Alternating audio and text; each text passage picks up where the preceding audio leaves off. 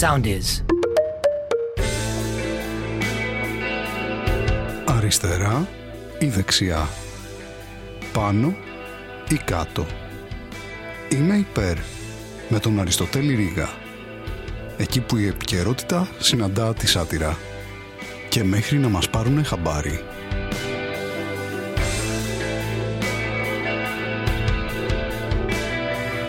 Χαίρετε φίλες και φίλοι, επειδή τώρα τελευταία κάποια κουβέντα έχει ανοίξει σχετικά με την απόφαση του Άριου Πάγου για τους πληστηριασμούς, θα ήθελα να το συζητήσουμε λίγο ακόμα το θέμα, αν θέλετε κι εσείς, και καταρχάς να ξεκαθαρίσω ότι είμαι υπέρ.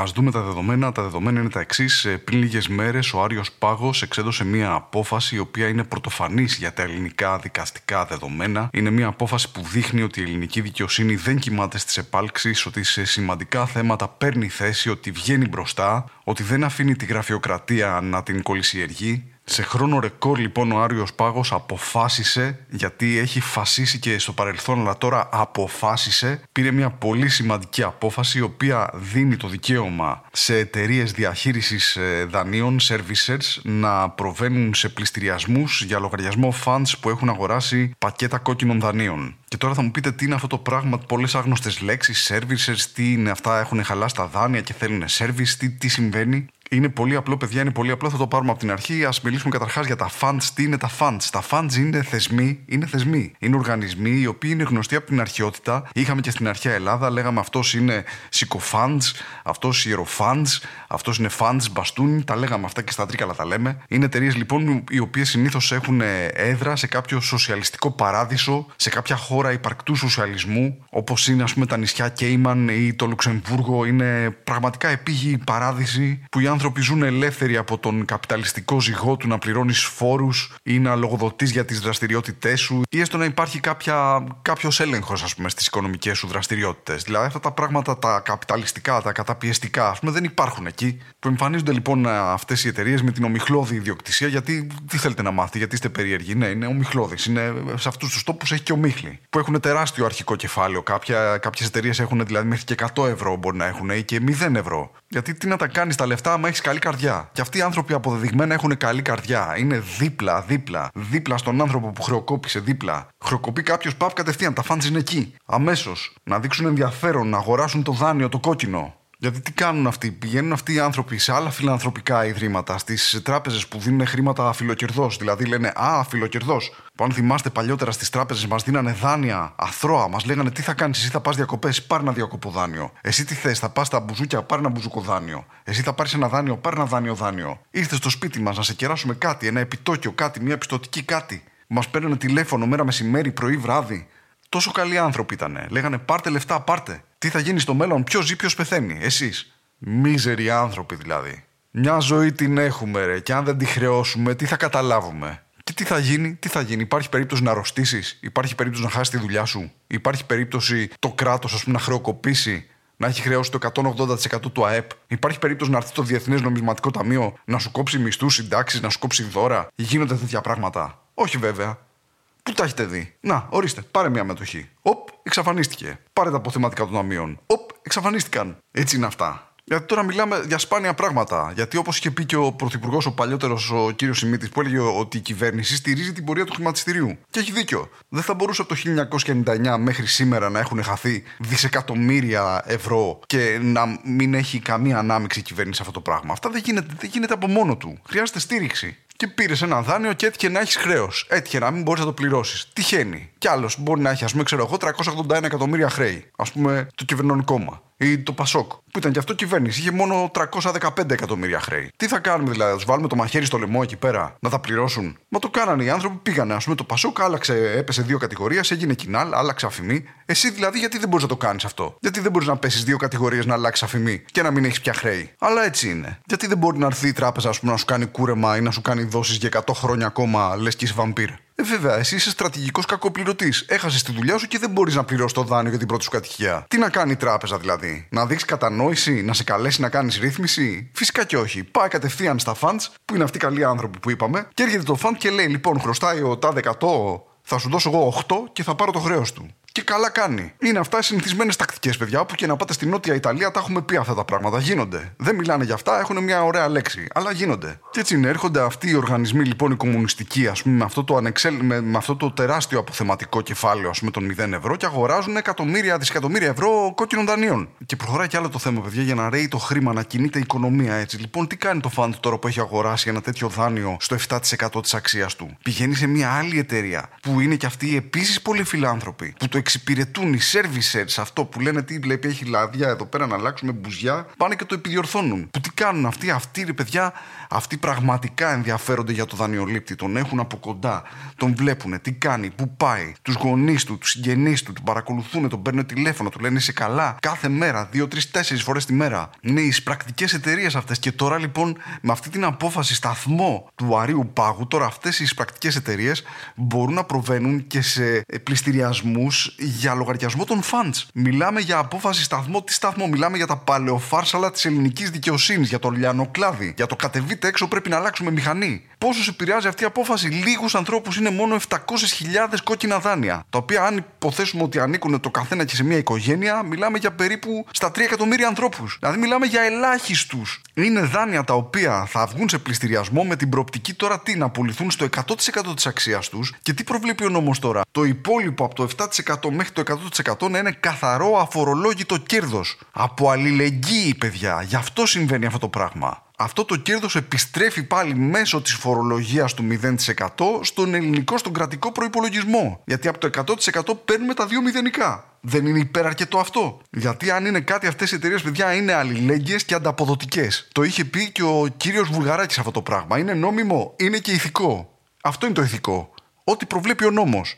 Βέβαια, μετά άλλαξε ο νόμος και δεν επέτρεπε σε βουλευτές όπως τον κύριο Πάτσι, ας πούμε, να έχει ταυτόχρονα offshore εταιρείες και να είναι και βουλευτής. Αλλά παρόλα αυτά, ο άνθρωπος από αλληλεγγύη υπερεύει το καθήκον και το έκανε. Να τους λέει: Το έκανες εσύ νόμιμα, το κάνω κι εγώ έτσι. Είμαστε πάτσι. Γιατί αν δεν το κάνω, θα γίνουμε απάτσι και άλλα σχετικά λογοπαίγνια. Γιατί μιλάμε για ανθρώπους τώρα ηθικούς εκεί στον Αριοπάγο, που έχουν την ηθική, ας πούμε, και το συμφέρον της κοινωνίας γενικά, είναι σαν οικογένεια το βλέπουν. Είναι ο πατέρας εισαγγελέας στον Αριοπάγο, είναι ο γιος που δουλεύει σε τέτοια εταιρεία εισπρακτική. Γιατί είναι λογικό, παιδιά, γυρνάνε και οι δύο κατάκοποι από τη δουλειά το βράδυ στο σπίτι να συζητήσουν στο τραπέζι τι θα πούνε για τη δουλειά. Συνεννοούνται, λέει ο ένας τα δικά του, λέει ο άλλος, συμπληρώνονται, βοηθάνε ο ένας τον άλλον. Όπως κάνουν όλες οι ελληνικές οικογένειες. Δεν είναι παράλογο. Δηλαδή είστε και κατά του θεσμού της οικογένειας τώρα, αυτό θέλετε να μου πείτε. Γιατί ο Άριος Πάγος, παιδιά, είναι ταγός της ελληνικής κοινωνίας. Η δικαιοσύνη λειτουργεί. Βλέπουν εκεί στον Άριο Πάγο. Τους έχονται τώρα υποθέσεις για το αν είναι, ας πούμε, συνταγματικές υπερικοπέ μισθών και συντάξεων. Τα βλέπουν, λένε λοιπόν, παιδιά,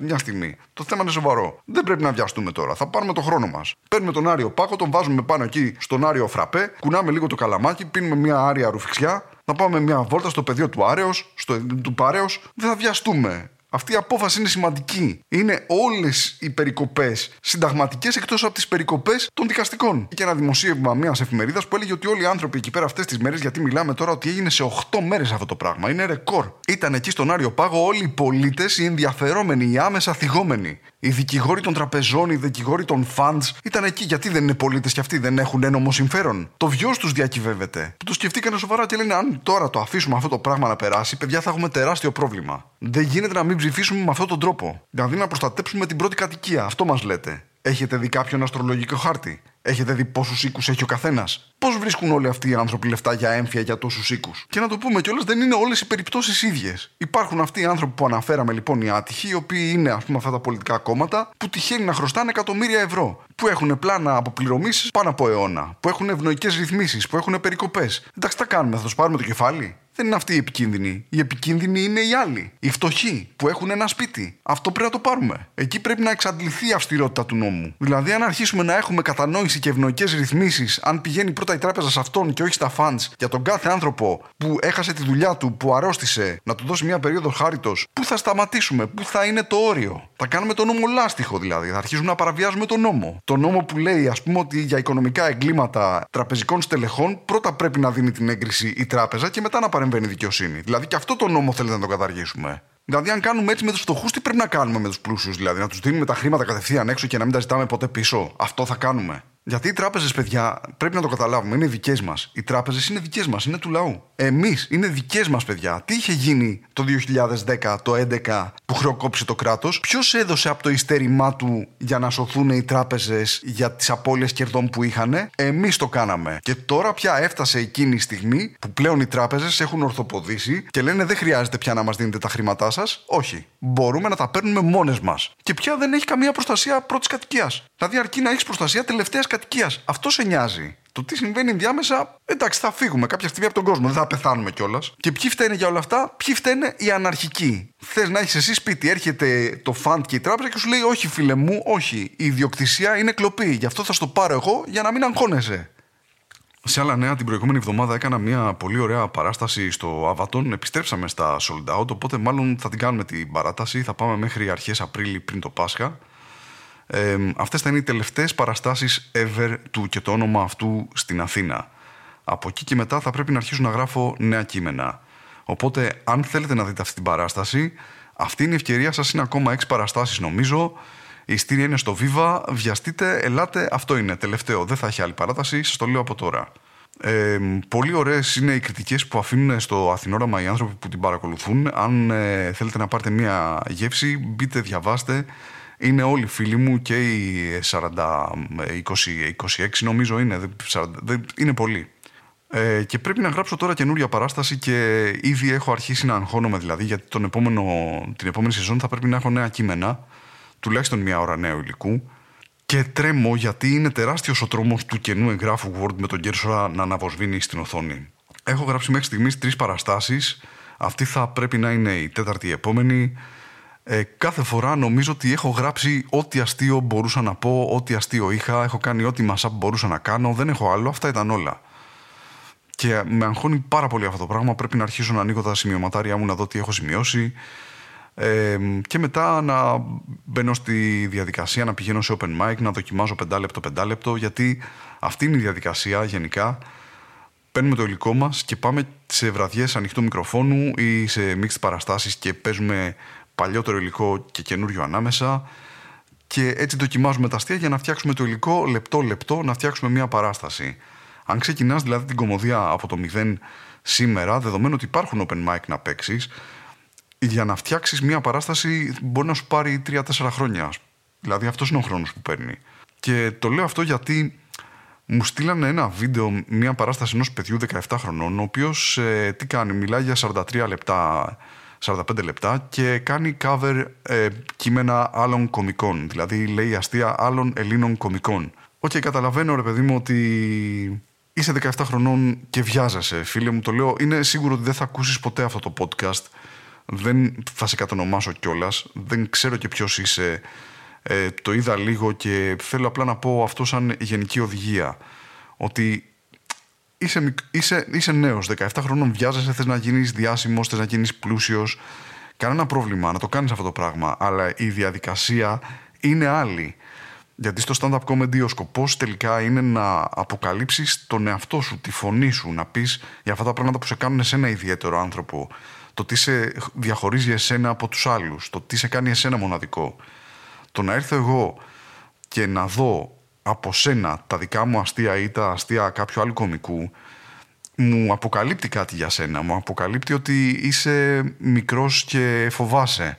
Φοβάσαι να ανέβεις στη σκηνή και να εκτεθείς. Αλλά αν δεν το κάνεις αυτό το πράγμα δεν θα γίνεις ποτέ κομικός. Δεν θα το κάνεις γιατί μας νοιάζει να δούμε εσένα. Δεν μας νοιάζει να δούμε κείμενα άλλων μέσα από σένα. Αυτό είναι ο άνθρωπος που λέει ανέκδοτας στις παρέες του είναι μια διαδικασία που δεν την γλιτώνει κανένας. Δηλαδή και τώρα με νέα κείμενα που έχω και εγώ φοβάμαι ότι θα πάω και ό,τι θα πω δεν θα είναι αστείο.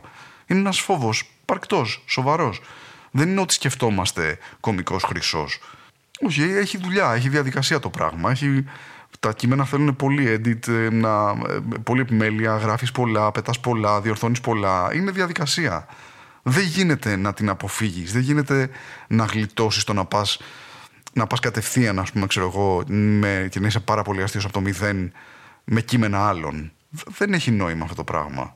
Και, και να σου πω και κάτι, αν γινόταν, γιατί, γιατί να το έκανα; Δηλαδή, είμαι χαζός να γράφω τέσσερις παραστάσεις και να στείλω το κεφάλι μου. Γιατί δεν, μπορώ να, δεν θα μπορούσα να παίξω, ας πούμε, ξέρω, τα ίδια αστεία με το music comedy; Και θα ήθελα να το κάνω κιόλας αυτό το πράγμα. Το ζηλεύω. Πώς το κάνουν οι English, ας πούμε, που παίζουν το Hotel California από το 1969 μέχρι τώρα; Είναι τέλειο.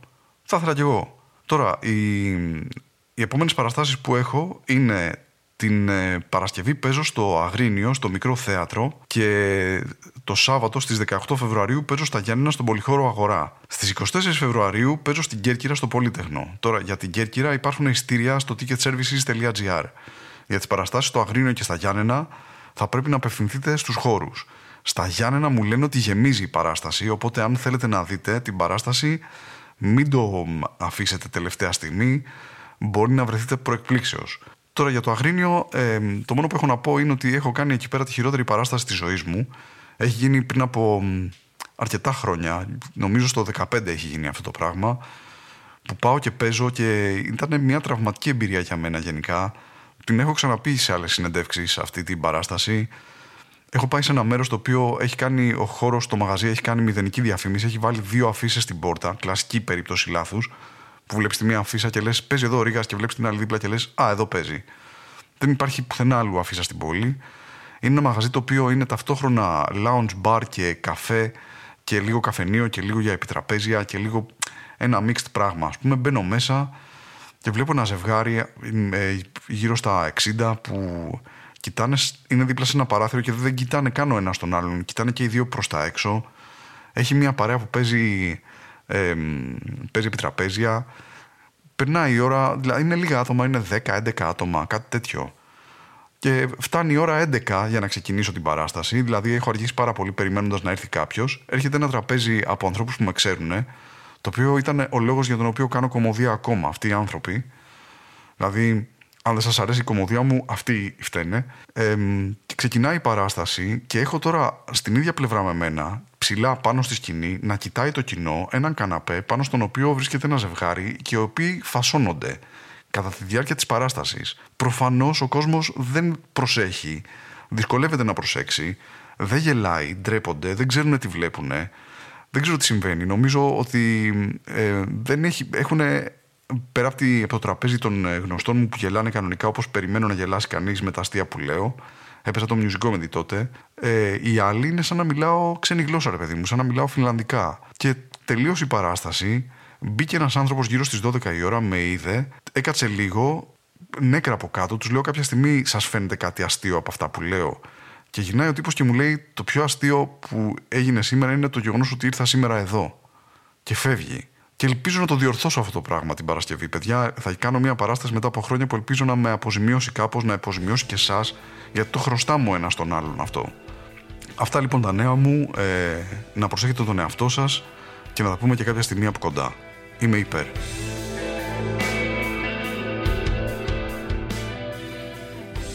Ακολουθήστε μας στο Soundees, στο Spotify, στο Apple Podcasts και στο Google Podcasts.